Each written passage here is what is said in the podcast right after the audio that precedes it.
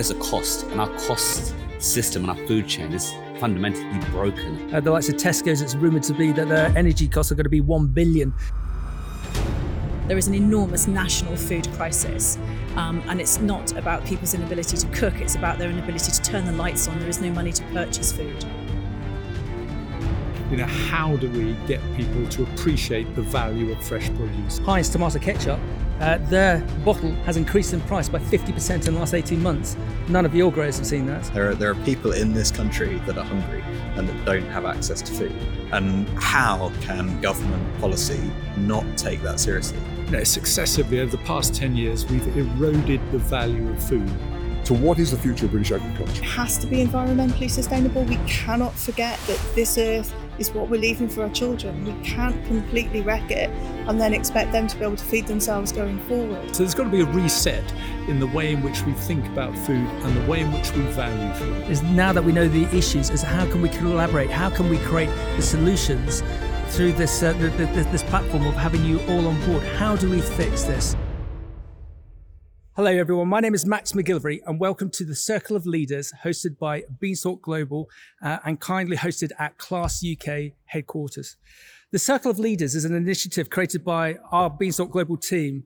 If you're not aware of us, we support, educate, and promote the UK and international agricultural and fresh food sectors to help them thrive and grow faster. Watch us, follow us, engage with us, and grow with us. Over the last two years, we as an organization have hosted some 250 online broadcasts from all over the world, streaming with the likes of the United Nations to the AHDB to British growers and numerous industry experts um, from all of our sectors. We're now moving more to face to face filming work and recently returned from the IFPA, International Fresh Produce Association Global Produce and Floral Show in the States, where we conducted several high level video interviews. We also conducted video interviews at the recent and brilliant National Fruit Show in Kent. We have filming trips under our belt with the likes of the excellent Fresh Packed Initiative and Blue Skies and Waitrose in Ghana. And in 2023, we have more filming trips planned for West Africa, South Africa, and the USA. So, the Circle of Leaders broadcast, simply put, we want to create the conversation and not be part of the conversation. To achieve that, we need to attract key industry experts who know the issues and collectively have the solutions and place them in a unique environment, such as the one that we have created today. This sector that we all love and are so passionate about has had so many difficulties thrown at us in recent years. Brexit, elections, pandemics, droughts, a perceived ineffective and distracted government, soaring energy prices. I could go on. But as a senior level fresh produce buyer from a major South African retailer stated to, to us recently on an international broadcast, Max, never waste a crisis. There's always a positive to be had. That last key word that has come out time and time again with our broadcasting and interviews, and as we've been uh, setting up today, is this key phrase of collaboration. We wanted to place some of the UK's leading industry experts in an environment where they can inform, debate, and create solutions and create collaborations to the issues of the day that will be of direct benefit to you all. Hence why we have looked to create the circle of leaders. We're going to introduce you to our panelists shortly, but we need to thank our key partners for making this unique broadcast happen. Firstly, the Innovation Agritech Group, Jazz Singh. We have honored to, to have us with, uh, with us today. Agri Epi, we've been honored to have Dr. Trish Toop with us. HDB, Chairman Nicholas Saphir. MDS, if you're not aware of MDS, they're the best management training system in agriculture within the fresh sectors. Red Fox Executive Selection, leading consultancy business in agriculture and fresh produce. Blue Skies, a leading fresh produce business with an eclectic mix of sites all over the, uh, all over the globe. Gardin Agritech, if you're looking for AI within the vertical farming or the protected crop sector, you need to be speaking to Gardin. And lastly, uh, Maynard, Maynard House, we've been represented here by Claas, a global brand, but we also wanted to bring in a local producer from Suffolk so that our panelists could enjoy some of the great apple juice that they, uh, they present. And so just coming back to Claas again, we just want to emphasize um, how special it is to be um, here today. Unfortunately, we um, can't have Trevor Tyrrell, who's the Vice President for Western Europe for Claas here today, but he wanted to, me to pose some questions to our panelists. So we've behind us, we've got a Claas Lexion. This is actually the um, the smaller um, combine to its big brother, the 8900 double T, and that is a mighty machine. So, panel, I'm just going to ask you some questions. In one day of harvesting, a Claas Lexion 8900 double T, Let's start with Jack because we know you like Guinness. So, Jack, pints of Guinness. How many pints of Guinness do you think that that combine could uh, produce in one day's production? That Claas Lexion. I'm going to give it make it easy for you. I'm going to give you multiple choice. Is it half a million, or one million, or three million pints of Guinness? Could that combine produce in a day? I'm going to go for a million, Max. Incorrect. Three million. Three million. Sarah, do you like Greene King IPA?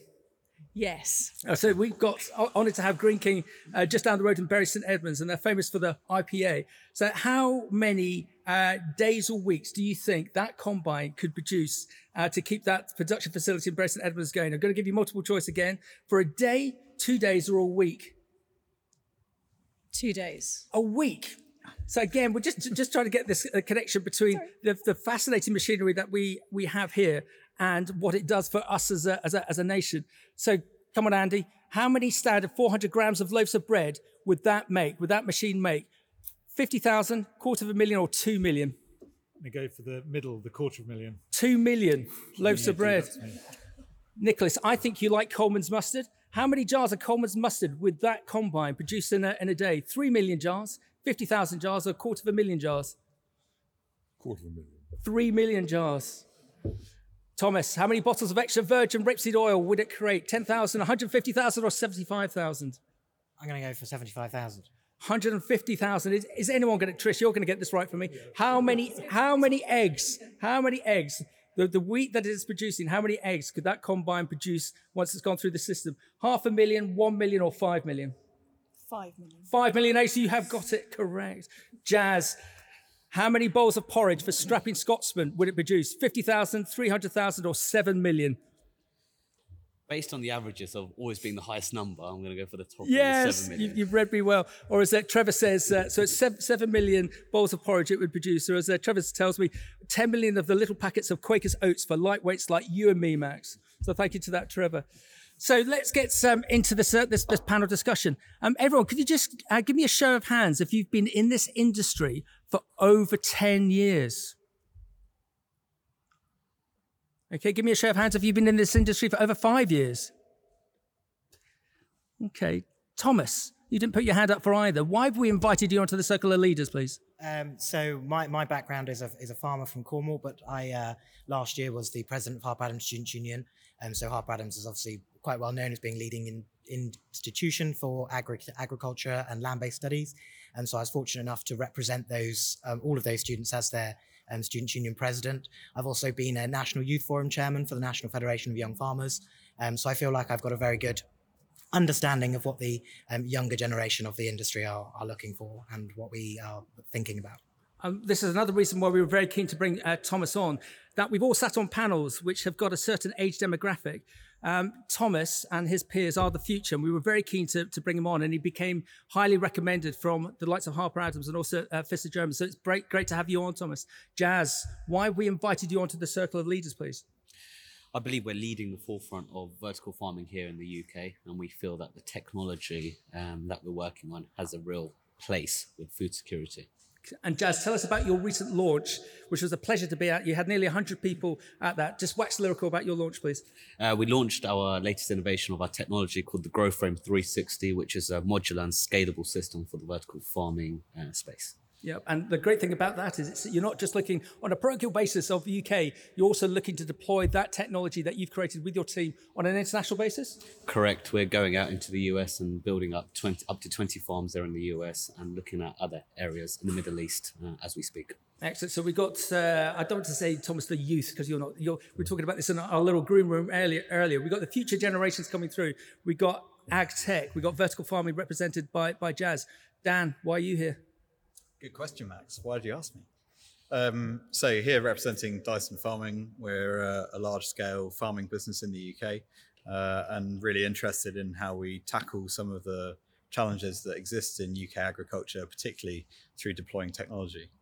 Okay, and can you just give us a bit, bit more information about Dyson Farms, shape and size of it, because you, you created a bit of a flutter in the in the sectors over the years.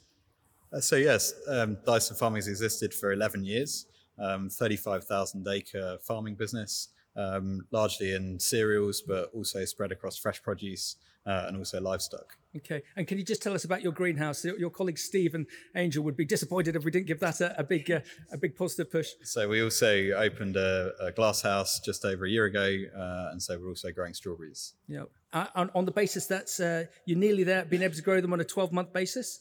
Uh, yes, so we, we can certainly go through most of the winter. so Which is groundbreaking, There's, still a bit more to do. But. Yeah, a- a- again, that there's that technology that's com- coming through at the forefront that we'll probably discuss. Trish, why are you here? Um, I'm here because I work for Agri Centre and we help accelerate agritech um, UK and globally. So, really looking at the forefront and how we can link the real challenges on farm with the excellent tech producers that we have so they fully understand what's needed and how to get there faster. Okay. Yeah. And are you and your colleagues positive about this future, about the sector that we're in? Absolutely. We wouldn't be in it if we weren't. Okay. Um, you know, it's farming and agritech is probably the new aerospace. It's where the really exciting innovation is being developed. We're drawing the best technology from all of the other sectors. Yeah. So um, I basically have the most exciting days at work because the tech that we've got and that's being developed is just groundbreaking and awesome. And it's almost like we need to be somewhere where there's groundbreaking technology at every corner to, to see, to marvel at. Yeah, yeah, this is it. I mean, this stuff is absolutely phenomenal. As an, and coming from an automotive engineering background, um, it just makes me excited to see it at this scale. But it's not the only scale that we're looking at. We're looking at the really small stuff for orchards, for the soft fruit sector. You know, there isn't going to be a one size fits all solution for what we need in agritech. So we have to look at all of the different areas. But actually, if they've designed a really, really smart wheel in Claas for something, how can we take that technology and bring it into what we need and really spin that down to do what we need in a different spe- sector so we're not reinventing things over and over And what's what's exciting with your background that you've come into the sector and you've seen the potential because we need more people like yourself coming into the sector to flourish the sector. Yeah, yeah, this is it. So I don't have a farming background at all. I'm not a farmer. I'm basically a geek, um, and I've come into it because I love the technology and I love that type of thing. Um, and I've learned about farmers as I go along. Um, so, but I rely on the experts in the farming sector to sort of tell me how we can apply that technology. So I come of it in a slightly different brain, but that's what we need. It's interdisciplinary working and collaboration that we need to make the sector go. Thank you. Nicholas, Nicholas Saphir, why are you here today at the Circle of Leaders, please? Well, Max, you talked about collaboration. HDB is, is a levy based body which represents um, agriculture farmers and processors. And its job is to fill in the gaps where market failure exists and bring the industry together. So we, we really cover the area between policy and delivery, um, and, and also the uptake of new technologies, but recognizing that a lot of levy payers are still going to carry on doing what they've done in the past, and we have to try and bring them along into what is going to be a very difficult new world. And again, that's why we need to be associated. Why, why we need to have the relationship with the AHDB to gain that information, to gain to gain to gain that power to, to progress forward. Yeah, I, I, I guess I guess you could really classify us as, as the glue that comes go, between the high tech Yeah. and government policy and the basic farming, and, and trying to find ways of bringing that all together. And, and of course, the big problem is you've got you've got leadership. Your point, you've got um, progressive farmers who are going way ahead and carrying on and picking up all this stuff. But you've got a very large number of farmers in this country who are who are not there yet. Yeah. Um, Yeah, you know, if you look at the what, 44,000 farmers who have less than 100 acres, Yeah. and they and they have to be developed, they have to be helped. So that's that's the that's the conundrum. That's the difficult area that we're in. Yeah, but I remember just pre-Brexit, if I'm allowed to use the B word, I, I had a senior land agent in my office stating that he was very excited about Brexit because that would make the 40% of uneconomic farmers redundant, and uh, he represented the 60%, um, and that they would be in a, in a strong position. I don't think we've seen that, but There's, you- you're going to come on to this, but it's a really interesting issue. History tells us that's not what happens. In British farming, what you actually get and what you've had all along is that you've got the large progressive farmers, or even the medium sized progressive farmers, coping. They change, they adapt, they pick up new technologies.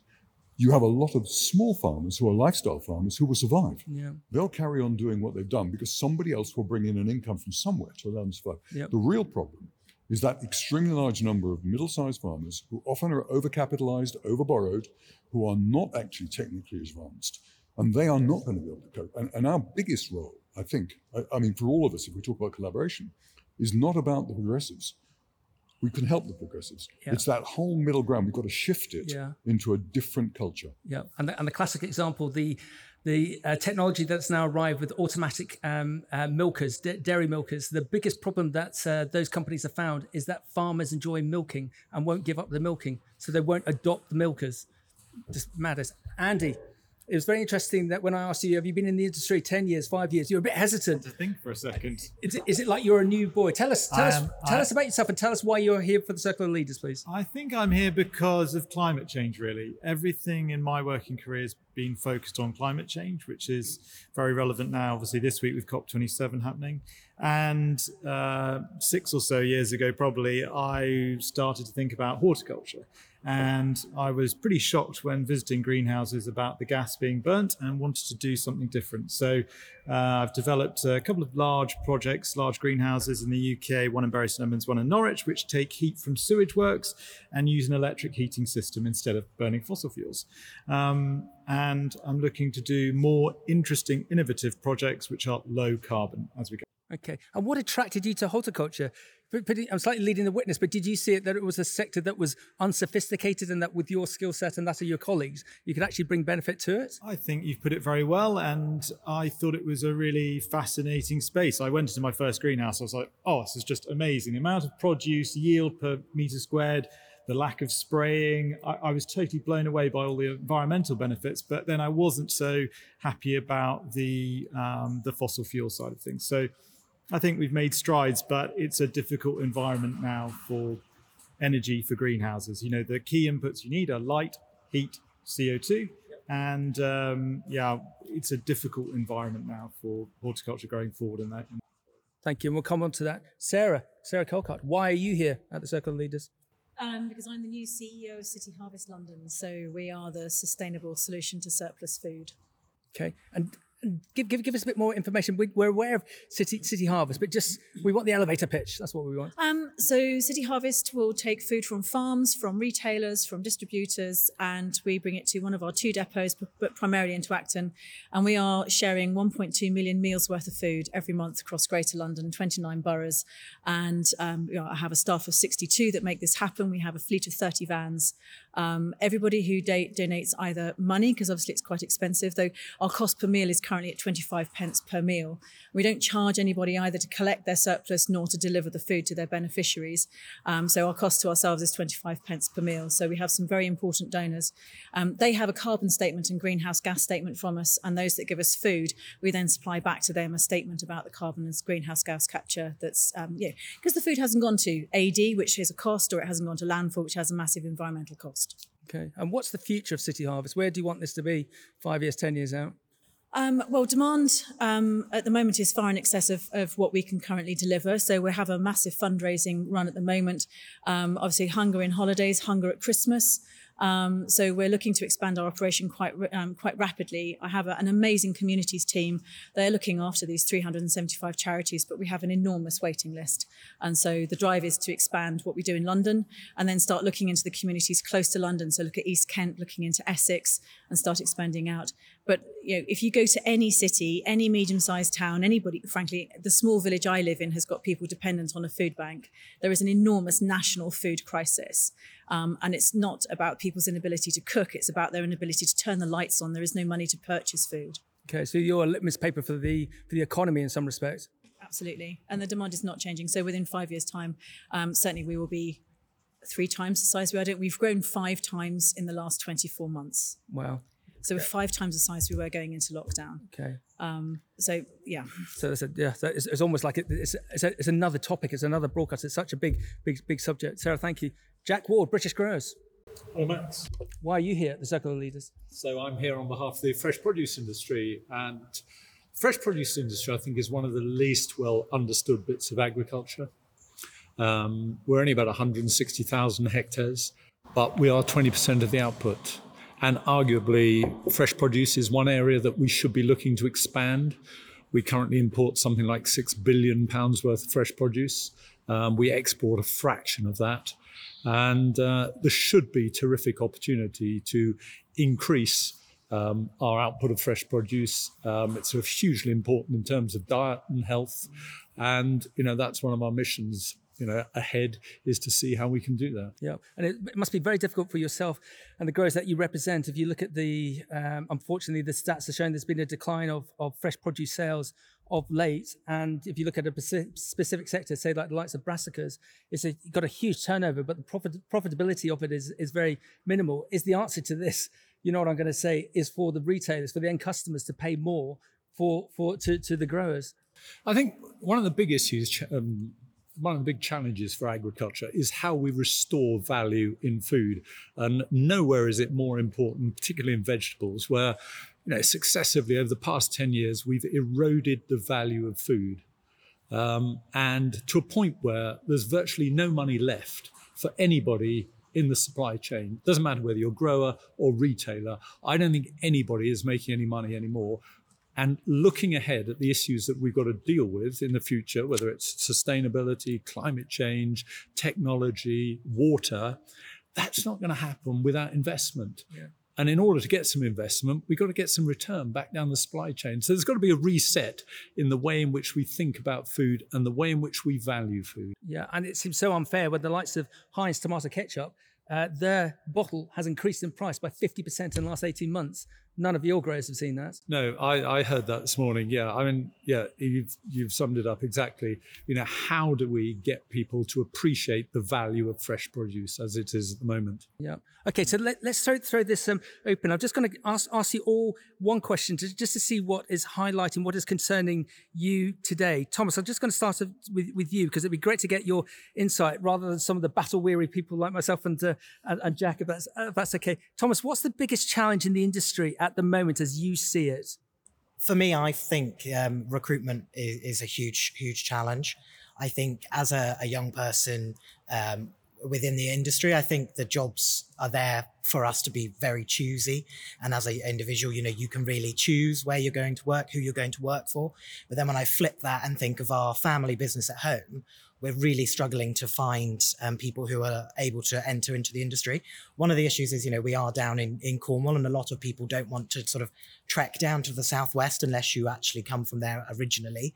Um, and then from like my job now Fisher German, for example, we've got about 60 vacancies within the firm because the firm is growing so rapidly because we're getting so much more work, but then we can't fill those positions because the, the, the workforce isn't there, but they must be somewhere because employment's at its lowest that it's been for you know almost 50 years but then where are these people you know so i think yeah. that is a huge challenge and, and so that's actually slowing the growth of the company because you've got those, those vacancies yeah and, so we've got those vacancies and i'm sure it won't with fisher german but it could with other businesses affect their performance because everyone's getting stretched too thin exactly and you know we've got clients wanting to give us more and more work for example and the last thing you want to do is say no yeah but then you also don't want to take on that work and not be able Over to do it to a high enough standard, and yeah. then you end up losing that client potentially. Yeah. Okay. So recruitment, Dan.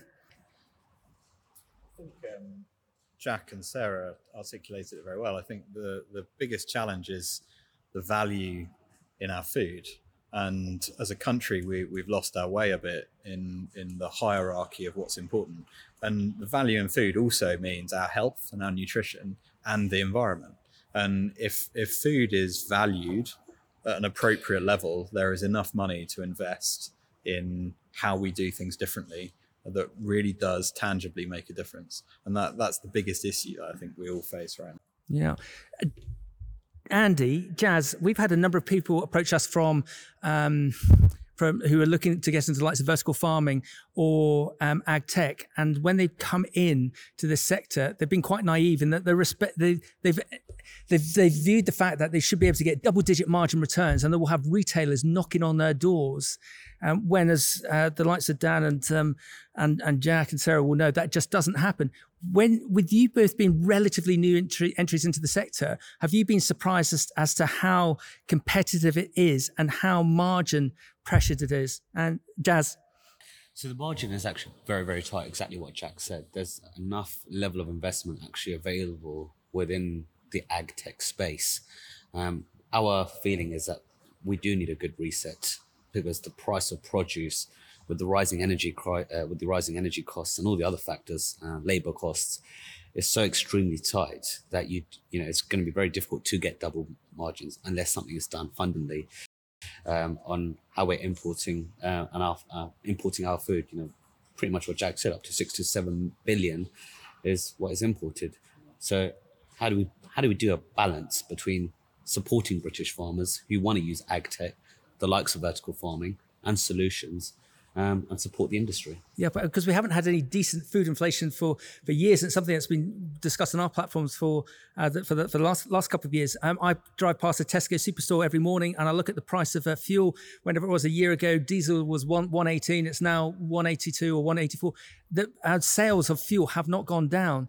Um, Andy, was this something that you were surprised at when you got into the sector as to this this margin pressure? I think the energy inputs. It seems to me, especially in uh, in across lots of agriculture, but particularly greenhouses, um, it's the energy inputs which are just so shockingly expensive and have changed. Were expensive previously, and you know, especially even vertical farming, whereby you're not taking the sunlight, for example, you've got high energy inputs. In a greenhouse, you've got, you know, you're burning a fossil fuel to create those key elements you need.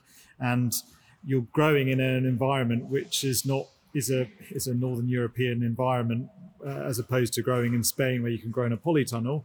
Um, so energy inputs just we, everything comes back to that seemingly. Yeah, and you didn't anticipate this when you started your business, presumably. That, no, that I, I, suppose I, I, don't see foresee many people expected the war in Ukraine and those impacts that have continued, but. Um, I think lots of people, obviously, in lots of industries, the larger players were hedged against gas um, prices, and but some people caught uh, very much unaware and were just about to sign things. I can't remember the firm, but uh, I read some shocking. Uh, you know, there's some people who are caught out very badly by this. Yeah, but we've got some greenhouse growers who yearly costs were four hundred thousand pound a year, went yep. up to fourteen Absolutely. million, and it, it's just uneconomic to to, to grow yeah. that glass. It, it, makes more sense to grow bungalows yeah. than, than, it does. Or glass. sell the contracts and not grow anything, which is even more tragic. You hear those sort of stories where they might have had a contract for gas, but they thought, well, actually, look, I'll just make more money selling the contracts for the gas and growing something. Yeah. So pretty shocking scenarios that came about as a result of that. Andy, thank you, Nicholas. With your AHDB chairman hat on, you, you are going to use that expression again I used with Sarah. You are the litmus paper. You sit um, within that environment of HDB and you're hearing all these soundings. What, what's the biggest issue that you're feeling, you're seeing within the HDB and your community? Well, first of all, it's not one industry. I mean, you, the difference between integrated pork production and horticulture is enormous. And, and, and the, the tensions in terms of cereal production and input prices is totally different from the problem of, let's say, potato growing. Um, but, but, that aside from it, let me, just go back for a second, Max. Um, when I came into the industry, you asked about who's been here for 10 years. I've been here a lot longer than that. Um, when I came into the industry, we spent 27% of our disposable income on food and drink. We are now at 11%, right? Now, we have a, an affordable food problem, which is a social problem. It isn't a food price problem. We actually have a social problem with people who cannot afford food. But for the rest, food has become far too cheap, and it has been a culture that has actually been developing since 1954, end of end of uh, um, rationing, and and we now have the second cheapest food in the in the Western world after America. Now that that that is a real problem, and and if you looked at it 10 years ago, you would have said it's all about redistribution of margin. It's about who's making the margin. The farmers are not making the margin. That's the problem. That's not true today. The problem today is nobody's making the margin.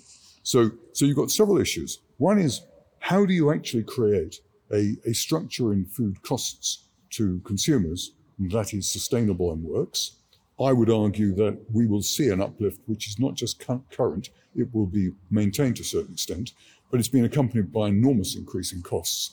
And that will continue for a long time yet. So, so don't look to that to make a big margin. I think that if you compare us with other countries, there are crops where we are actually way behind. On milk, we tend to be 2p a litre behind Europe, the average, right? Why is that? Partly because we don't export. So we actually only have one set of customers. And they have developed, in milk, they've developed a liquid milk business, which is highly price competitive. We are bad on product innovation, we're bad on export, so that's a problem. If you take cereals, Well, what are we producing? We're essentially producing feed wheat. And feed wheat is totally dependent on market, global market values. And we are not always in the best place to be growing cereals. So there are people growing 10 tons and there are people growing four tons. So you can see that there are enormous tensions within the industry that we fall, we will fail if we think of it as just one set of problems for one total industry. It's labor, it's cost of food, it's affordable cost of food, it's it's a lack of public policy around where we're going, it's a lack of innovation, it's a lack of, of, in, of investment, it's all of those things. It's very complex. And I think we fail ourselves if we think it can be just one silver bullet that's going to solve it. Yeah, and and you, it's, it's fascinating what you stated about uh, is is been a fundamental change since the 50s. I'm slightly leading the witness here, but do you think the bigger companies, there's, there's a view that there's the, the 10 major multinationals globally um, have been able to construct this food system that's to their benefit, that they've been able to cre- be able, they've been able to create the branded products such as, such as the Heinz tomato ketchup, created a brand, and they can use that, they can leverage that to get what they want from the retailers. Whilst we, the, the farm in the fresh produce sector, we've been poor sellers, and that's why we've been pushed into the corner whilst these big multinationals. And just, just to give you an example, example of that, Nicholas, at City Food Lecture, I think you were there, Jack, mm. a few years ago. There was the the, the VP of PepsiCo um, and Chris White of um, Eurofruit magazine asked the question in, the Q and A: When is PepsiCo going to start investing in, in bananas? Uh, and this individual retorted very quickly: When you show me how to make money out of bananas, we'll invest in bananas. And bananas is obviously a good but bad example because it's a commodity product. But do you think there are external forces, being the likes of those multinationals and, and government, that aren't assisting our sectors? Well, for sure, for sure the brands make the margin. And you can see that in alternatives to milk. Why, why are you actually seeing such a growth in alternatives to milk? Partly because there is a there is a consumer demand, but partly because the brands have got the margin, the brands are pushing it, whereas the liquid milk business hasn't. So, so it's about brands, that's true. But it's also about Britain. So I, I, I, I've farmed all over the world. I've farmed in South America, in South Africa, in Europe, and I've, I've, I've actually just exited my own investment in, in Spain. We make totally different margins totally different margins to farming in Britain. And you have to ask yourself why. And the reason is because the world is our market. And, and if yeah. you will not get the price, then you go somewhere else. Yeah. And I think that's, that's part of the British problem that we've actually, quite understandably, post the Second World War, we have focused on supplying British supermarkets who, until the 1990s, were benign, who actually would pay high prices for high quality product because they needed it to fill the shelves. They then started actually cannibalizing each other because they had too many shops, because they were starting to copy each other. So what you actually then have is competition between them. That then translated into low prices. And that's why we have a low priced economy and, and why actually there is no easy answer to that because you can't look to the retailers and say, you guys have got it wrong because they're not making the margin either now. So it really requires a complete shift in culture, different opinion. And also, to be honest, I think that many British farmers have not actually advanced. We were talking before about glasshouse. You know, the Dutch, the Belgians are far better at glasshouse with respect to, to Dyson, who are, I think are very good, and one or two others like Thanet Thanet Earth. But but I think that if you look at the Dutch, if you look at the Belgians, specialists in glasshouse doing a superb job and getting the investment, but they've got a global market.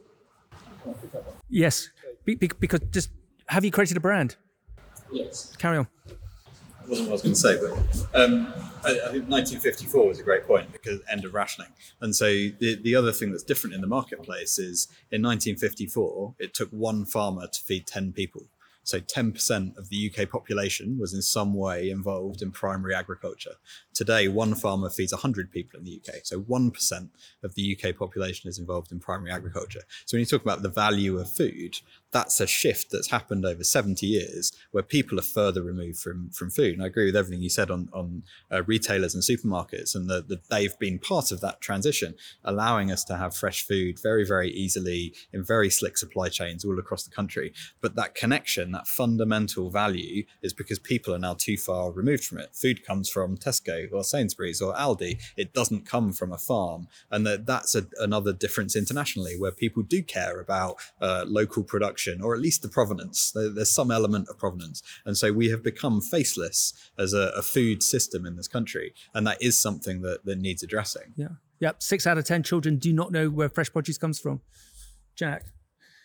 same, same question. Question, but there seems to be a, a, current theme coming here. What what what do you feel are the biggest challenges in the sector and the industry at the moment? Yeah, you know, it comes back to the point I made earlier. It's about value of food, um, and the focus, you know, certainly for the past ten years, if not longer, has all, all been about buying for less. You know, it's all about who can um, buy for less so they can pass on that cheapness. Uh, and we haven't done a very good job of selling for more. You know, um, if you compare what we do with the French, if you go into a French supermarket, food in France is a lot more expensive. So why is that? Why have they managed to retain value in their food um, and we haven't? And I think, you know, one of the issues is, you know, our food system just makes it accessible. If you go into a retailer at the moment, they do a fantastic job in terms of um, choice but it's just there. There's no information about it, there's no explanation about it, there's no differentiation of product, there's nothing there to enhance the value. It's just food, help yourself at a very, very low price. Yeah. And we've just done nothing um, to you know explain to people you know the importance of food the differences between the food how food helps them in their health. You know supposing it's not surprising that they've just treated it like a commodity product and we've all become commodity producers. Yeah. and if there's a big sainsbury's down the road it has 32000 different lines of, of product. Do we really need 32000 different lines? And they've even got to the point now of they're turning down the lights in the fruit and veg element presumably to save the cost. Uh, the likes of tesco's it's rumored to be that their energy costs are going to be 1 billion um, over, over the next calendar year and they're definitely going to be passing that on to the supplier. Sarah, are you concerned about this this uh, this area of consumption of fresh fresh produce? Because there has there has been some uh, great initiatives within, especially the fruit sector, to promote promote fruit. What what are your views? Um, obviously, yeah, with my with my new role, it's about accessibility um, to, to fresh produce. Um, but yeah, it, it's the we have the Fruit for Schools program, but of course you grow out of that one really quickly, and there's nothing sort of taking you through in those really critical teenage years. The the access to fruit and vegetables and the understanding about that, you know, the functional nature of of really healthy diet and what that will do for you. So that's there's the ed- educational piece, but it's also you know that disparity in wealth that we've got. You know, the growers don't get the return, no one's making money out of it, yet we still have an ever increasing proportion of the population that just can't access produce. Yeah, and then, then you have the issue of uh, the, the, National Health Service. There's a the whatever the figures are of the likes of diabetes because of the bad health health eating of people. Uh, that if that is not stopped or paused, it's going to be a calamitous crash for the National Health Service and uh, and the and, and the economy as a as a, as a whole. so you, you look at other nations who've been reorganising the departments within their government, and so they have a Ministry of the Economy, and underneath the Ministry of Economy comes health and farming because they see that as being an entire sort of complete circle because your economy return depends on healthy people who are fed well, that you're not dependent on other nations to produce your food. And so you have that beneficial cycle that you're better off physically, fi- uh, financially, environmentally, socially, you know, and, and that, that's the, that's the challenge we've mentioned twice already around the table about the challenges of disconnect on policy and how we actually you know, manage things. In, in farming, we have that big disconnect in policy. Um, and, with City Harvest, we see a big disconnect in policy. If you get free school meals as a primary school child, you don't get them as a secondary school child, but you're still going to be hungry. Yeah. And they're all hungry in the holidays. Yep. And then you have uh, secondary kids uh, wandering around with slices of pizza and uh, cans of Red Bull. Um, and we all know what uh, what happens. The most cheap, accessible, maximum number of calories. Yep. And it's calorific intake that's that's accessible to them. Yep. And and and uh, the likes of vapes. My kids tell me that uh, the, the uh, whole vape industry is geared towards that age group to take them through to the, to the next level. Trish, Ag- Agri-EPI, what what are the major issues that you're seeing for, for yourself and your colleagues? Um, it's how to make our food chain sustainable. Yeah. Um, and Sarah hit on the point. So it's the three pillars of sustainability. So, you know, it's got to be economically sustainable. Otherwise, why should people be involved in that food chain? Why should we make um, tech to go into the food chain if it's not economically? Um, it has to be environmentally sustainable. We cannot forget that this earth is what we're leaving for our children. We can't completely wreck it and then expect them to be able to feed themselves going forward. But social sustainability as well. So we put a post up last week about a robot in a vineyard, and somebody went, "Oh, well, what about all the jobs you're taking?" Well, if we could get people to feed them uh, to fill those jobs, we probably wouldn't need Yeah, that comes back to robot. You know, going yeah. back to what Thomas was saying. So for us, it's sort of how do we bring those three elements through, and how can we then sort of bring this precision technology in Yeah. to help um, people in that food chain to basically do more with less. So, can we use less inputs on the fields to grow our crops? Can we do that with less people because we can't employ them? And can we do that so actually we're making that more economically viable? So let's look at um, how we're selling and, and um, providing that tech onto farms. So, you know, people haven't maybe got the bank balances to go out and, and buy that sort of new robot. So actually, can we make this a service model? So for us, um, it's really all about sustainability, and that's my background, and that's my absolute passion for what I bring to this. So it's it's how do we do that? So that's our biggest challenge is sort of is helping those companies understand what that means to the agri-tech sector and to all of the different players in it because the stakeholders are absolutely so different yep. um, you know you know and the different sectors within you know we talk about agri-tech and the food chain but it's it's vastly different from one end to the other. Yeah. So it's that and sort of trying to play into that and sort of work out how we can help all of those pillars. But it all comes under the one word sustainability, which means everything and nothing to different people. Nicholas. Yeah, look, I, I think traditionally we would have looked to government and said, here's the big problem, yeah. solve it. Yeah? Government won't solve it. This, this government, not just this particular colour of government, this government cannot solve it. It hasn't got the cash, it hasn't got the wherewithal. I think we mustn't forget that if we are looking for, for the sort of advances you're talking about, if we're looking around agriculture, in every part of agriculture, we can find extreme examples of good practice. Yeah, I mean, what you're doing on, on, on strawberries, for example, fantastic if you take some of the, the rotational work that's being done on, on arable farming, you know, seven year rotations, bringing, bringing animals back into fields, building up organic matter. There is some fantastic work going on on the, on the fens in terms of um, um, the way we can actually deal with peat. So, so I think we've got examples around the country of really good practice. The problem we've got is that given the decline over the next five years in terms of direct farm payments, we either sit here and wait for the problem to be a commercial, an economic problem for a lot of farmers, particularly this middle ground of farmers. Either we wait for that or we get out to them and we, we do something about helping them to adopt new practice and new development. And, and that, it's not about looking to other people to solve the problems anymore. This is the big problem. We, we traditionally said, we've got a problem on farming, government come to our help. And that isn't going to be the solution. We have to find ways of actually helping British farming find its own solutions. Um, and, and I think that's a really interesting and, and great opportunity. Yeah. The challenge that we have versus other countries is the the balance of where policy overlaps with practical application and university and academic study. And so we're not particularly good at connecting all of those together to you know exactly the point you raised earlier. The the innovation that standardized higher yields across the entire country should be something that is driven by policy it's deployed by the incredibly talented academics we have in the country and it, it's then used on farm in the real world. And if you can't connect the three and and policies lacking. And I, I agree with you. The government doesn't have the money or the wherewithal, but they do set the policy. And so if if you can't get that engagement to get some movement in policy, I'm not sure we can do it ourselves. Very interesting small part of the white paper, the DEFRA white paper, that talks about what works. Um, now, now, if you look at the future, I mean, I think that that is a, a, a policy statement by government, which they don't really have the wherewithal to fund it, but that's a different issue, which directs us towards collaboration. And that's, you're quite right, Dan. I think that's the big opportunity we have. How do you actually do pre competitive collaboration where, where you can actually start bringing the best and then use that to disseminate to other people to pick it up? And I think that's probably the biggest challenge we have over the next few years. Thomas, government, thumbs up, thumbs down, and, and not the particular government we have at the moment, but, the, but government per se. We've got two different views here. What's your view? I think it's one of the ones that it's one of those things that they actually need time to get something in place. I think people want answers yesterday from government, but you've you know you've got to give them time. I think they need to be engaging with organisations such as National Federation of Young Farmers more.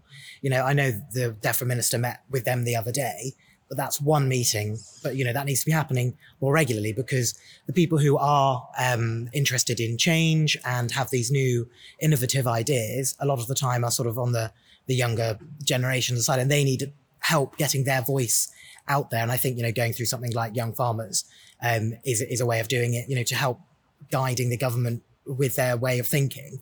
Um, and I also think, yeah, they, you know, you do actually need to find a little bit of time to find your feet, you know, and and look at things strategically rather than just going, right, we just arrived, now we're going to change this, and then we're going to do that. You know, it needs to actually have a bit of a yeah, but thought a, out plan. there's a great example. Just go back to Ni- Nicholas uh, talking about uh, milk and the lights of Europe. When the, the cereals uh, show, when that got sold out to a, a French exhibition company, they were very surprised that the prime minister didn't arrive to open the cereal show whenever this was two, three, uh, four, four years ago. Because in France, it's the, it's the it's the standard thing that the that the whole um, parliamentary chain from uh, f- uh, from from French politics comes out to support French agriculture. But we've never had the prime minister to like the cereals. Jack.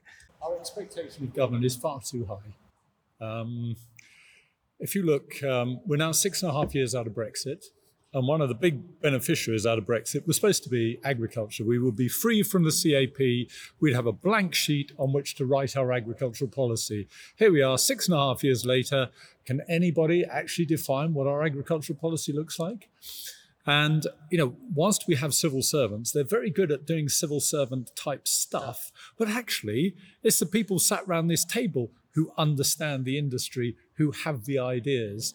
And I think it's, it's, it's beholden on the industry to go to government and say, you know, this is what we want to do. This is how we try and make it happen. You know, we've had a couple of examples where actually we have managed to do that. But I think in the current situation, one of the real struggles we're facing at the moment is actually getting any traction from government, getting them to actually do stuff. And you know, I can see the next couple of years we're going to be absolutely focused on, you know, recovery of the economy, and actually pretty much a lot of the other stuff just won't happen. So, so what do we say? We need Liz Truss back, Liz Truss back to, to, to, to create another Australian trade deal. As, as per the ramifications of it yesterday, Andy, you are, as you stated earlier, we've uh, identified earlier, you're relatively new into the sector. How have you've had a number, if it's okay to state, a number of ministerial visits Yes, to your we have. units? What's your take on government? I would actually just go back up a level and not just talk about agriculture, but um, it's interesting. You don't people don't expect much from the state, and um, and actually that's a self-reinforcing problem because then you don't get the best minds attracted to those government departments, etc., etc. And so I would draw your attention to something example like an iPhone. An iPhone.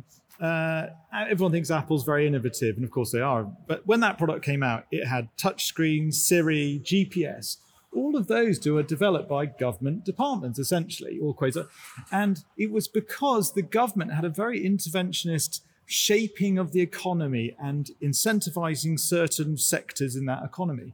And i just wonder whether it's the same for agriculture horticulture that government could take a more active shaping policy very and, and that's the problem obviously you alluded to is that i've taken around with these ministers and i've rung up the next week to say oh you know so how are you getting on with oh you're not there anymore oh well that's a bit unlucky um, so that's just a si- silly example but you know the DEFRA ministers will still be there and uh, the, the DEFRA officials will still be there but um, i just would love to see a more um, uh, joined up thinking across all of our society because actually you're touching a lot of societal issues here. You're talking about food costs, you're talking about energy, you're talking about, and I would love to see a more joined up, top down approach to that government were like, yeah, okay, right, we're going to spend hundreds of millions. I actually had a crazy thought that not that long ago, this is probably not the best place to voice it now in front of everybody, but it was my greenhouses, okay, the ones that developed, don't own them, don't operate them, just develop them. They do 10% of the UK's tomatoes. They don't cost that much to run in terms of millions of pounds. They're not that expensive. So I thought, well, why on earth is there a cost of living crisis that people talk about and fresh produce being expensive? I could, we could easily, that's two fields I'm using to do 10% of the UK's tomatoes. Give me 20 fields. Let's get some government money into this. We could be sending the money. And I rang up the Trussell Trust and said, I would love to do this. I reckon I can I can achieve this. I can send you and they go, oh well we don't have fresh fresh we don't have cold chain distribution.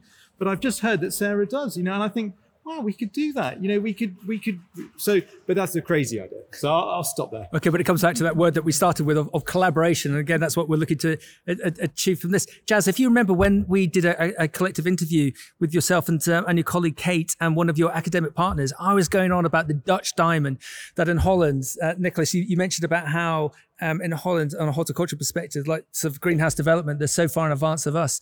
And there, there is a view that that's because of their Dutch diamond, because they have got government, um, industry, and education in this virtuous circle that works so so well. And Jazz, if you remember, we talked about that at your at your launch. Have you looked to lean on government as, as a relatively new startup who, who's who's now looking to, to progress? Is government something that's in, in, integral to your business to make it a success? So we definitely need government support.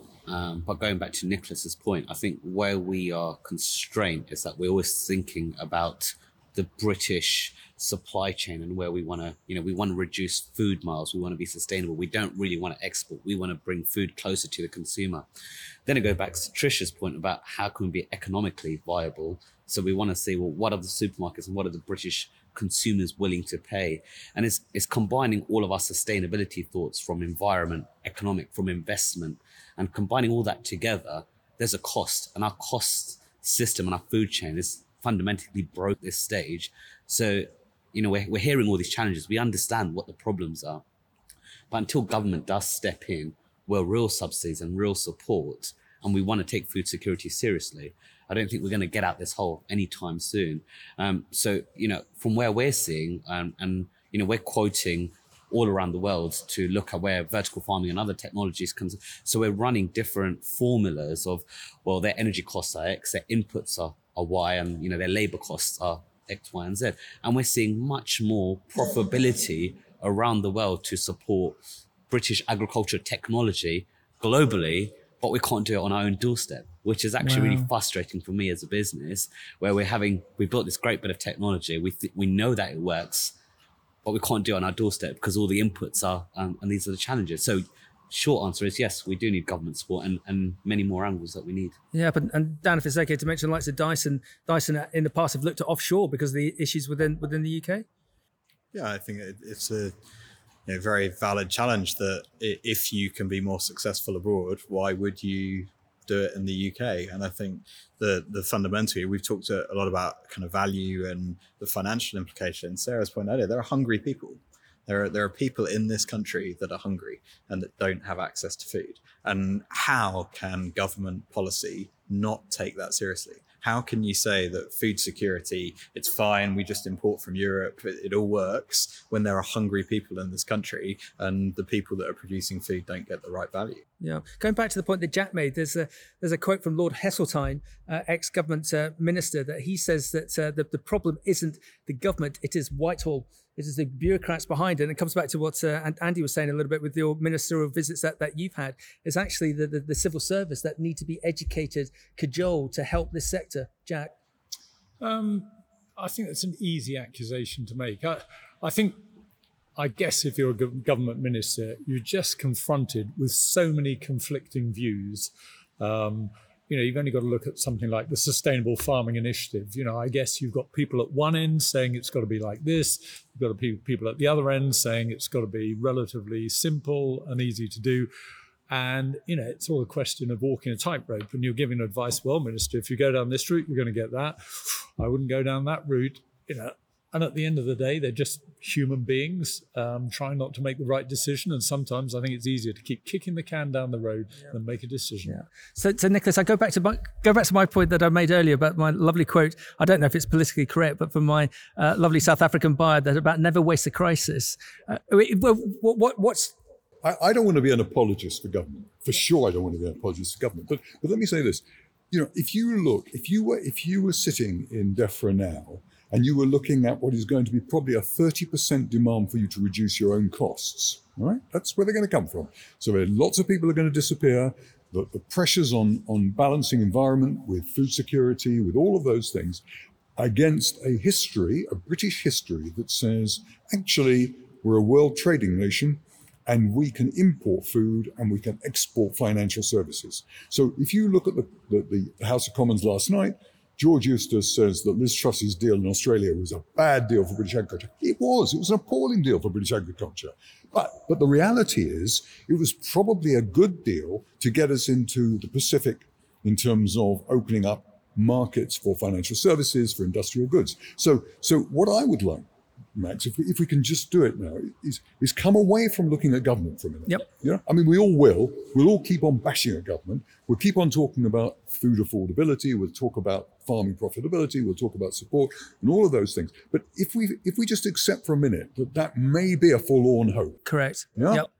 Could we come back for a second to to what is the future of British agriculture? Because because I I I can see, and I am an optimist in this, I can see that there is some fabulous research development opportunity. My concern is go back to the whole history of British agriculture.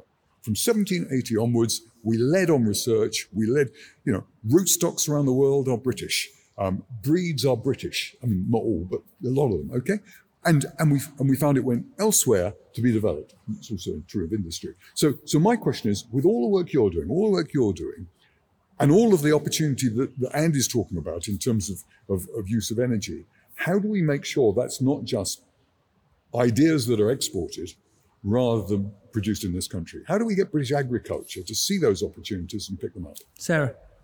Um, I I was listening to Tim Lang last week, and I just reread his book about broken food Britain. And he, he- going back to the you were talking about post-war 1958 and the, the end of uh, 1954, sorry, end of rationing. But that came from the Matthew Beveridge report. And at the point the Beveridge report was written, we were as unsustainable and else unself-sufficient as we are now. And then the Beveridge report came in and looked at where we were in terms of global politics, where we were in terms of food security, our ability to feed our growing nation. And the result of that report is what shaped our farming community for the last sort of 70 years. And but are we not in danger now that we're going to have this cyclical thing where we're going to become less productive, we'll become less self-sufficient, more you know, more dependent on food that's then shipped? What's the environmental impact? And, and we're importing other people's eh, poor em- environmental practices, their poor ethical employment practices. You know, it, it, it, it, it seems that we're sort of starting that cycle again. We'll end up with the Beveridge report in a decade. So the reason why, from Beveridge Report and then from 1974 on, we've had this, this consistent, sustainable industry without volatility is because we actually joined Europe. And because actually it was the French and the German farmers who actually have produced a nationalistic European approach to keeping things out. That isn't the culture we've got now. The culture we've got now is we, we go for Brexit because it opens the world. So I think I think it is what I'm saying is I hope you're right, but I suspect you're not right. I suspect we will not end up with a government policy that says self-sufficiency is absolute key, and therefore we're going to actually maintain national borders in a, in a big way. We're not going to do that. You can see that from the trade deals. So, so my, my concern is if you, if you allow for the fact that we cannot be commodity producers against the Australians, against the New Zealanders, against the South Americans, we can't be commodity producers and survive. Right? So we have to be speciality. We have to be innovative. We have to find new ways of doing things. And that means you have to actually find ways of collaborating pre-competitive collaborating, bringing progressive farmers in, bringing the progressive investors in, and then you have to say, what do you do about the rest? And that's that's different. But it's, it's that policy environment for growth and innovation that was created from the, the Beveridge report. That's, that's what we're looking for, isn't it? So, so every, everyone, we spent, spent the, the last um, few minutes just looking at the issues of, of the day. What I really want to now major on is now that we know the issues, is how can we collaborate? How can we create the solutions through this uh, the, the, this platform of having you all on board? How do we fix this? Andy, I'm just going to throw this hospital pass past you from everything that, that, that you've heard, and it, but it's also great because you're new into into the sector with your industry experience from other areas. On, on the basis that government, as as Nicholas has so eloquently informed us, is perhaps not the way to go to to look for help. How do we get round all of these horny issues of of uh, re- recruitment, energy inputs, bad bad margin? What's what's the magic wand, Andy?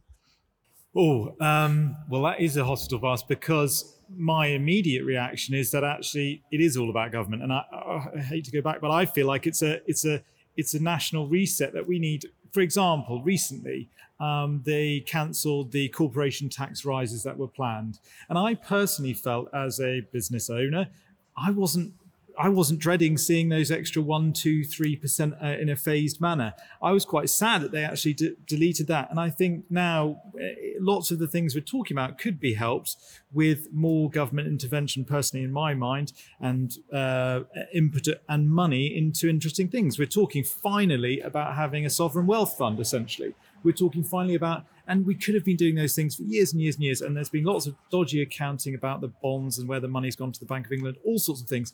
We, sh- you know, as a, go- I think personally, it starts with government, and we need to uh, you know, and rethink that. I personally think the two-party system's a bit broken or something. It, it needs a fix in my mind. So sorry, I've gone back to government, but for me, that's- where it starts. No, that's fine. Because that's you, you've always given me that understanding that um, you need not that not that support, but you need that um, uh, additional.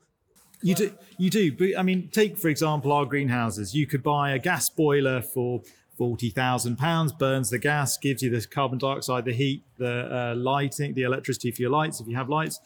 Or you could buy a two million pound heat pump. Okay, which we can commercially do. Oh well, that's nice and simple. So in that instance, and we've seen it with offshore wind, we've seen in other things. The government help uh, help an industry at the start. The cost per megawatt hour, cost per whatever it is, any and my thing's energy, but everyone has their thing comes down over time as the government as that industry develops. If you pull it away too soon, it just sort of dies and fizzles. Why haven't we had any house insulation, etc., etc.? Loads of issues that we haven't done because they haven't got it right, really. And I'd like to see it change to the top. Yeah, thank you, Dyson. Dyson Farms. Can we look to you to assist this sector?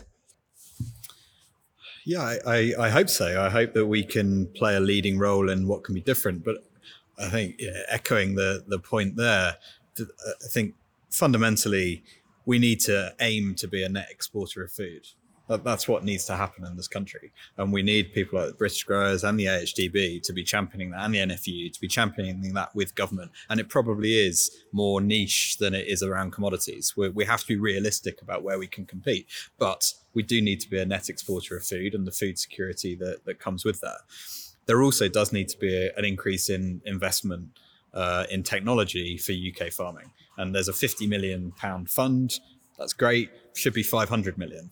You know, if you're serious about it, let's mm. let's get after it. Let's properly get after it. Let's evaluate those things, and let, let's have people coming forward with ideas that are transformational, and let's lead again in some of that agricultural technology. And if in in 50 years we're saying, well, a lot of it's been exported, okay, that, that's fine, but we need to get after it because it will have an impact on us.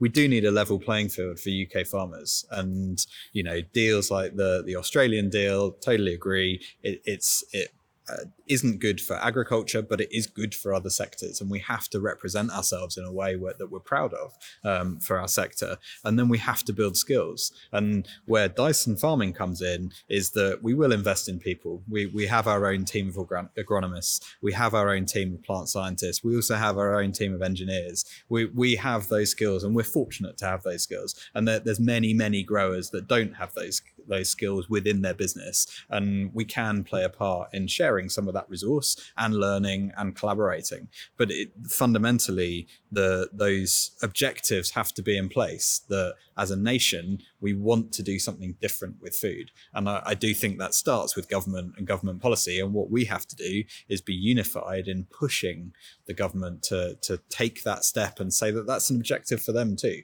That actually it's not acceptable to be sitting at the level of food security we have, particularly when you look at the most nutritious products that we can possibly be growing, where we're around half self sufficiency. And it's easy to say, oh yeah, but you know tomatoes don't natively grow here. Yeah, but they they take a lot of carbon to import them from Spain, and there's technology and infrastructure that can make that possible. So how how do we do that and get after Yeah. those things? Uh, uh, uh, Trish, I've got to um, come back to Dan's point about the 50 million pound should be should be 500 million pound. Agri Epi, you must be seeing this as well, and it comes back to what Nicholas uh, was saying that we need to upskill the whole farming, horticulture, and fresh produce sectors. Presumably, that's what you, you and your colleagues would completely endorse. Absolutely, and and we talk about we're talking about government as if it's one entity in the UK, but actually we're seeing a real difference within the devolved nations.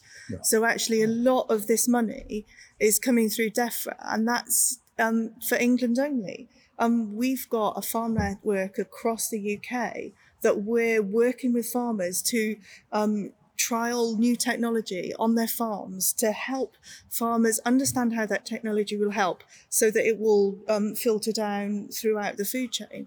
But actually, if we're only getting funding from DEFRA to do that on UK farms, then how are we going to get that into the Highlands of Scotland or onto a, a Welsh um, sheep farm?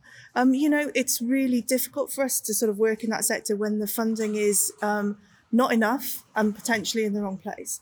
But what we're trying to do is is make that link between the government funding that we're coming in and bidding in competitively, the um, the universities. So basically picking the best best brains and going, okay, so you've got some fab ideas. Let's get you talking to a real farmer and a tech company, and we're building those consortia.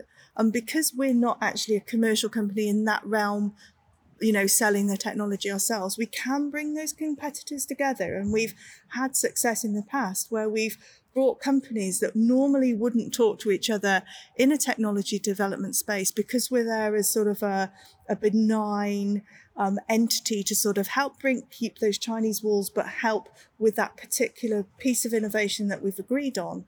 We can sort of help facilitate those conversations and bring that through.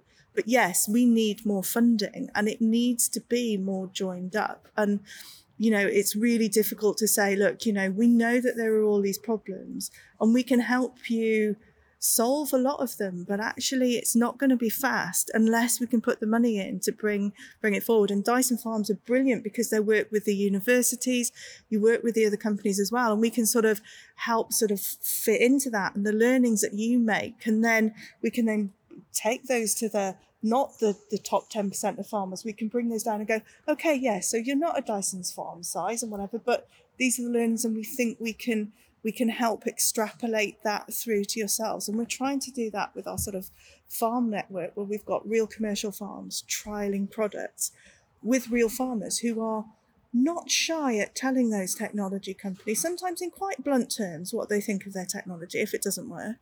Um, but then um, they can help them develop that better. Um, and then we'll get a product.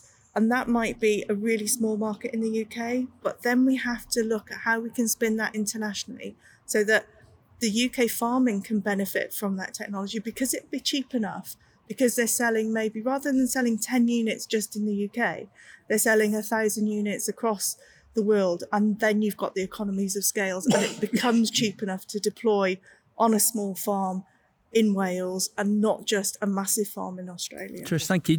So, Nicholas, have we got a bit of a again confusion of thoughts here? We've got some people thinking that we don't need government support, we've got to go round and go direct to the market, and other people saying that we do need government support. Is the answer that um, if we can influence government, if we can go to government with the suggestions um, and the, the, the potential options as to what will work and what the cost ramifications will be, and how we can take the, the load off them, that would be that would be beneficial. So, a view stop looking to government to bail out agriculture. Yeah? The traditional view is that, is that agreed? Yes. The traditional view of screaming and shouting, saying we want more money, doesn't work. It won't work, right? Come to government with positive ideas which are achievable and deliverable within the context of government is really important. You can see that government's main focus at this moment in time, prior to Ukraine, was about landscape and about uh, flora and fauna and environment. That's that's shifted a bit. But if you listen to the Prime Minister, if you listen to Coffey, it's still back on the agenda. So we need to get a balance in that. And I, am not pushing it either way. But the third thing, and, and really I suppose, I, I hear all of this, but the third thing I say is, for goodness sake, let's get on and do our own thing. And, and if I listen, for example, Sarah, you know, what you've done it's not about saying to government, I need lots and lots of money to be able to find food for poor people. What you've actually done is you've gone to the industry and said, I think there's an opportunity here. You've got food that's going out of shelf life. It costs you nothing. In fact, I can help you. I can take it from you and we collaborate together and we can do something. Now, that is innovation in exactly the sort of way in which we as an industry have got to learn to collaborate. You know, we've got to say it's, it's in our hands to do things not just look somewhere else the whole time and say, we want money from somewhere to do it. Now, I'm not against, I'm, i mean, I'm all for pushing. I'm all for pushing.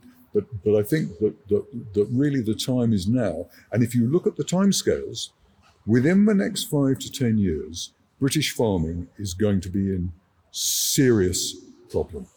And, and I'm not talking about the progressives.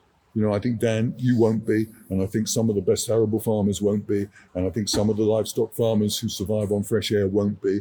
But we will, as an industry, be in serious trouble unless we get together and really start making it happen. Exports is one example, but, but it's also about animal health and welfare. It's also about reputation. I mean, You say you say to government, for example, pull up the pull up the door, or whatever the right expression is, pull up the door against imports that are going to offshore our carbon problem, because we're very good. Well, in part we're very good. In part, I think we kid ourselves. And if you say, for example, on animal health and welfare, we are good, you look at you look and see what's happening around medicines. Now, pigs, we're good on medicine. On on cereals, we're beginning to move. It'll be interesting to see what the industry says about an e-passport. Um, we're on on dairying, I think we're good because it's big operators. But there are parts of British agriculture where, unless we really do move forward in terms of reputation, we'll have nothing to defend. So I think we really need to collaborate and, and, and, and that collaboration element Thomas, we did a very interesting broadcast with some of Nicholas's uh, colleagues from the AHDB with a number of uh, influencers, um, and it went very well. But off camera, um, I was asking them as to what their view of the trade groups were because I just assumed that they were all members of, uh, of, of the trade groups, and they weren't. They they felt that that was for the parents' generation that they weren't representing them as individuals. I completely agree and concur. I'm sure you all do with uh, with, with Nicholas that we've got to get this message over to government and to uh, to, to to the external consumer and, and to retailers. Um, Thomas, how can we get this message out? Is it via the trade groups, or have we got to have a, a, a new beginning? Have we got a new sheet of paper? Are we starting something afresh? Yeah, I think it's really interesting, and I think you know having ten voices speaking at, to government at the same time is much more going to be much more beneficial than having ten individual meetings. Because if you're all singing from the same hymn sheet, so to speak, that's going to be. I think they're going to really listen because you know you might all go in and meet with government individually and say the same thing, but they might think, oh, you know, whatever, that's just their opinion. But if you're all saying the same thing at the same time, in one time, you know, you're going to really drive that key message. I think everyone wants to be the leader and the best, but actually, I think if there's a bit more knowledge sharing, you know, for example, all the big agricultural universities have their university farms. They all do their own research and they like to keep their cards very close to their chest because then they say, oh, you know, we're the leading one for research and this and that. But actually, I think if they're all working together a little bit more, then that's actually you're probably going to achieve more a little bit faster. And then, you know, you've got those grassroots individuals in the industry who are learning so much whilst they're at college or university. They can then take that home to parents, you know, employers who they're working for and say, you know, if there's this idea that we're talking about at university, they're also talking about this at Essex, in Newcastle, in Reading, and at Harper. And then everyone's going to pick it up all around the country and then they can come together that way and then make a united approach rather than all doing it individually. Yeah and speaking quietly. Whereas if you all come together, you can speak in a much louder, united voice. Yeah, well said. And, and Jack, you'll know this more, more than most because you represent 30 plus industry groups. Are we onto something here to get this collective voice that we can then present out our message to? Yeah, definitely, definitely. Um, you know, collaboration is certainly the way forward. You know, we are just as individual businesses largely too small to have an impact uh, and working together and sharing problems and sharing solutions has got to be the way forward. Okay. Andy, you again, I'm going to just pick on you as the, as the outsider. Do you think it would be beneficial for you as an organization to uh, engage with a group, whether it be an existing trade group or, or some other voice, to get this message out as well as your solo message? Um, I don't know. I, I don't think so. I've never even contemplated it because everything I feel like we all have to. It's that fighting independently spirit that we can't rely on government. We've got to. I've just got to focus commercially. What can I do? What can I achieve?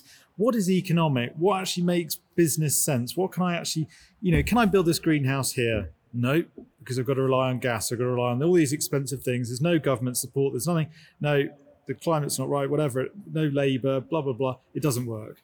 So, I think, uh, yeah, it's it, it's it's a tricky scenario where um, yeah everything has to be everything has to stack up and um, lots of things don't stack up at the moment for new developments and excitement. So I, I, I, that's why i say you know government shape you know help shape industry help create the businesses because businesses drive the growth drive the employment and help with the societal things. Is, there's a seemingly mesh here. You're talking about, you know, the, the, that was a fascinating 27% to 11%, you know, food spend.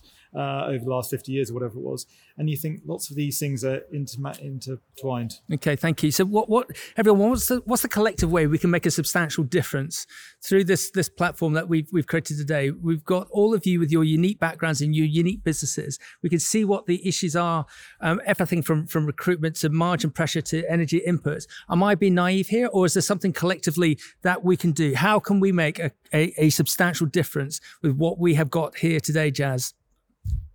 Just want to go back to that point that Andy made. I think, you know, for us shouting and also screaming at government, we have to look at all the commercial angles. Um, and I see the government also looking at, you know, ultimately the government is a business. It is going to look which industry provides the most amount of money. When we look at financial services and the framework, billions and billions of pounds are invested into the banks. There's a reason why agriculture is we're importing so much because the margins are so tight. Who are the margins set by? Set by certain supermarkets who are industry growers, and then those margin pressures are that much tighter on the actual growers. So it's really about who are we challenging? We should be challenging variations like the um, like British supermarkets as well, from where we're paying for. We know we've uh, recently we had a certain customer groups that were looking to come into, and the British supermarkets came up to us and said, "We love the fact that it's locally grown. We love the fact that it's closer to the consumer, and we can put the British flag right next to on on, on our fruits, vegetables. I'm sure Dyson uh, Farming would agree with their strawberries. But the British consumer wants to pay a certain amount, and those pressures are directly back to the supermarket and say, well, we can't do that because we've done our market research and we can't sell it off the shelves. Then it leads back to food shortages. So it's just like we all got our own pressures, but we do need to also have a look. And the government's going to look at the case of where it, you know, where where these fundamental issues are coming from. So I think there's a there's a real research that as a private organizations, all of us will we probably need to put our heads together and say, where does it make commercial sense and where can we focus? Maybe we can't tackle the whole agricultural sectors and the industries like Nicola said, because agriculture is huge. It comes from livestock and, and fresh produce, but maybe we can focus on areas that we know that can work and can provide British agriculture as to be profitability, and we work on those areas and and, and accept the areas that we can't bring our costs down and put a commercial hat on. Jaz, thank you. Sarah, how can we can make a collective difference? Um, I've always been a firm um, believer in the in the one voice, the the single. You know, we have the same phrase and we speak together. Um, we have to look at the, the, the broader, you know, this being a good country to do business in and business with, so that we have overseas development. You know, that that being net exporters, you know, having that trade balance because it's the we need the economic growth now, don't we? We need the GDP. We need businesses to be thriving because the, you know where we start looking at our reset is um, cost of living income hasn't changed. You know, we haven't had a, um, a steady growth. You took all the stats, you know, what it took to grow a house, uh, to buy a house when my parents got married 55 years ago, compared to the prospects of my child ever being able to afford a house, because incomes haven't risen commensurate with the cost of living. So we need that economic change. I mean, we'll never play, catch, you know, never catch up now, but it's that it's that economic growth that will start leveling out the income versus cost of living. Sarah, thank you. Trish, how can we make, make this collective difference? I think we, we need to get together as, as industry, like Jaz said, and really think about where are the hotspots that we can actually make a difference now, and where can we do that going forward. So so actually get our really really bright brains together and go. Do you know what? Um, we aren't going to wait for somebody else to solve our problem. We can do this now. So we know that there's this issue now. We can make a difference on that. We can commit to doing that. So so we can continue these conversations and they're all really some very diverse views but actually we're all we're all wanting the same thing and we're all wanting that movement. So it's we can continue those conversations and we can try and find those solutions ourselves and not wait for somebody else to find them for us. Trish thank you. Dan how can we make that collective substantial it, it, picking up a little bit on what, what Jazz said too, I, I think it, it is absolutely about looking at each sector of the industry and looking at how we can be a net exporter. That's the fundamental. Mm. How do you break down some of that broken element of those tight margins? You need more opportunities. You need a bigger marketplace where we started off. If you've got a bigger marketplace for your goods, and you're never going to have that in every agricultural sector, but being really focused about where do we have technology, growing conditions, varieties, what makes us special, and how do we absolutely take that to a global market? That's what starts to break down some of the dysfunction that's in our retail supply chains in the UK. It's what has the potential to give you an option uh, so that you can sell it in France and get more money than, than you're getting. And it, it, it's you know, it, it's easy to say oh, that it's pie in the sky. The Netherlands are the second biggest exporter of food in the world, the second biggest in the world, yep, after the US. And why do they have the best technology? Because they've built an economy around food and agriculture. We can be an economic powerhouse for this country. And it's just focusing on a very straightforward, singular goal of we need to get into a place where we are a net exporter of food. And if, if we can focus on that and we can collaborate and work together on identifying those markets and sectors, I really believe that we can make a, a very significant step forward. Jack. Um, I think as a food industry, that's growers, processors, retailers, we have a common goal, and that's affordable food, but it's got to be sustainable. And it's got to be sustainable environmentally, it's got to be sustainable economically. And I think collectively, we've got to work out what that actually looks like in practice. And then we've got to ask government to put in place a policy that supports that outcome and the last thing I would suggest is sometimes we just need to remove some of the adversarial elements in our food industry. You know, you do get the impression that bits of the industry are locked in battle against each other. And I think, in terms of delivering what everybody wants affordable, sustainable um, food supplies that isn't helpful. Nicholas, wrap up for us. Gosh, can, can, can, I just go back for a second? So let's not underestimate what we're doing. On, on red meat and pork, we're exporting 1.8 billion. Yeah. Um, the, the, the success of our beef, lamb, and, uh, uh, and pork industry is totally dependent on the export of fifth quarter and on finding niche markets. And we do quite well with a provenance which allows us to make premium. So I think, I think there are examples where we do actually export well. Um, I think there are other areas where we will never export. I mean, not. I mean, we'll, we'll export surplus cereal in a, in a, in a heavy crop year, but but that's not our game, right? So I, I think that export plays a really important role. I'm I'm, a, I'm an exporter by nature, so I really do believe that. But but what I would like to suggest is that while while we're bashing away at government in terms of all the things you said, which I, I understand and I agree with, I, I pick up some of the comments made around the table about about trying to learn to be collaborative, which Britain's not good at, by the way, being collaborative in pre-market issues. And, and I think we should pick up, we should all pick up the, as I said at the beginning, the, the, the small bit in the white paper that says what work centres, and we should say, let's support a trial in one area of agriculture, right, where we can we can get together around a table with a ring holder and we can say, look, pre-competitive, what can we share what can we move forward? Let's do it as a trial to see if this is an opportunity which could then be spread across the rest of, of, of agriculture. Um, and, and I think that, that, I mean, you know, I, I, actually, I think that you've got a fantastic opportunity now, Jack, now that you're picking up the mantle on horticulture. I mean, I would love to see us having a New Zealand style um, horticultural development board. Fantastic opportunity. Um, but but I think I think that that it all depends on whether we're going to be able to change our culture. So don't don't look at the whole of agriculture. Don't try and do it right across everything. It's too big a problem. Right? Choose something. Come together around something. Have a ring holder and say, let's talk about technology. Let's talk about the agri-tech centres. Let's talk about the university farms. I mean, it's crazy.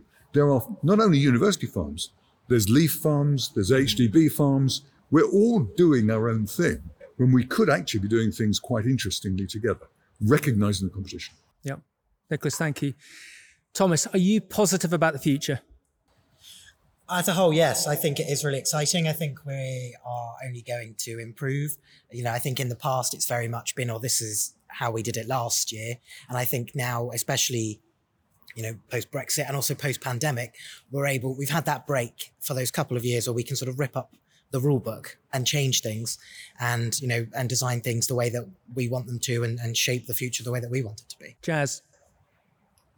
Yeah i think um, i think technology does play a huge part and i think um, pretty much what nick said earlier is that if we can all get together and pick up one or two things that we know that we can really thrive on i think we've got a great future ahead. Andy. Yes but it's hard. It feels hard to me to do interesting exciting innovative things in the UK. That's my personal take on it. One to watch. Dan.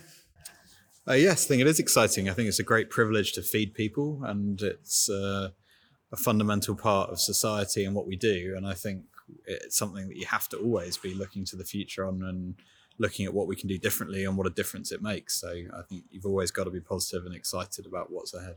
Trish. I think um, it is the most challenging time and yet the most exciting time to be in agriculture and agri-tech because this crisis is making us change. Sarah. Yes, positive for the future on, on farming. Positive. We've got a really tough few years ahead of us, but yes, we're travelling in a better direction. Jack. Yeah, I think never underestimate the desire among farmers to succeed. 20 years ago, I sat through, I worked through foot and mouth. We came back after foot and mouth. We will come back after this. Nicholas. It's been said. I think I think we, we all have a passion for the industry. Um, I hope that we can persuade Andy that investing and getting things happening in the UK is possible. Yeah. Everyone, I'd like to thank you very much for attending and participating in our first circle of leaders with Beanstalk Global. I think it's been a fascinating conversation. What will be very interesting is to get the feedback from everyone that dials in onto this uh, onto this broadcast and see what conversation that we can stimulate off the back of the, this. If you would like to have any form of contact with the um, individuals that we've had on today, they've all got amazing backgrounds and amazing businesses and this whole word that I want to major on of collaboration. I think the more that we can collaborate, the more success success that we can uh, create individually and as a, as a as a group within the UK and also internationally, because we are a community that works uh, globally. I just want to thank again our partners, Innovation Agritech Group. Jazz, AgriEpi, Trish, uh, AHDB, Nicholas Saphir, and, and, your colleagues that are with us today, MDS, Red Fox Executive Selection, Blue Skies, Gardin Agritech, Maynard House, and it goes without saying, uh, Claas. Would anyone like to take a Claas combine home with them today? If we can sneak one, sneak one out, Trish, a little tractor. You want to go for a spin? Okay, we're going to go for a spin. We'll all hop into this uh, Claas Lexion and see where we go down the A14 onto uh, down, down to Mason Kent. Thank you very much, everyone, for attending the Circle of Leaders broadcast.